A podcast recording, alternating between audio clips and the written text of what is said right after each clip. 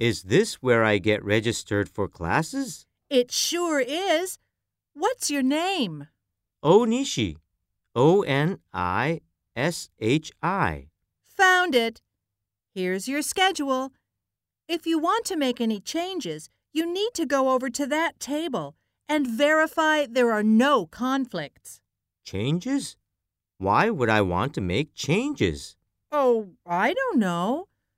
Maybe you don't like one of the teachers, or you want to take a more interesting class or something. It's up to you.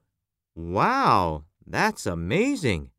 I didn't know you could change classes of your own accord.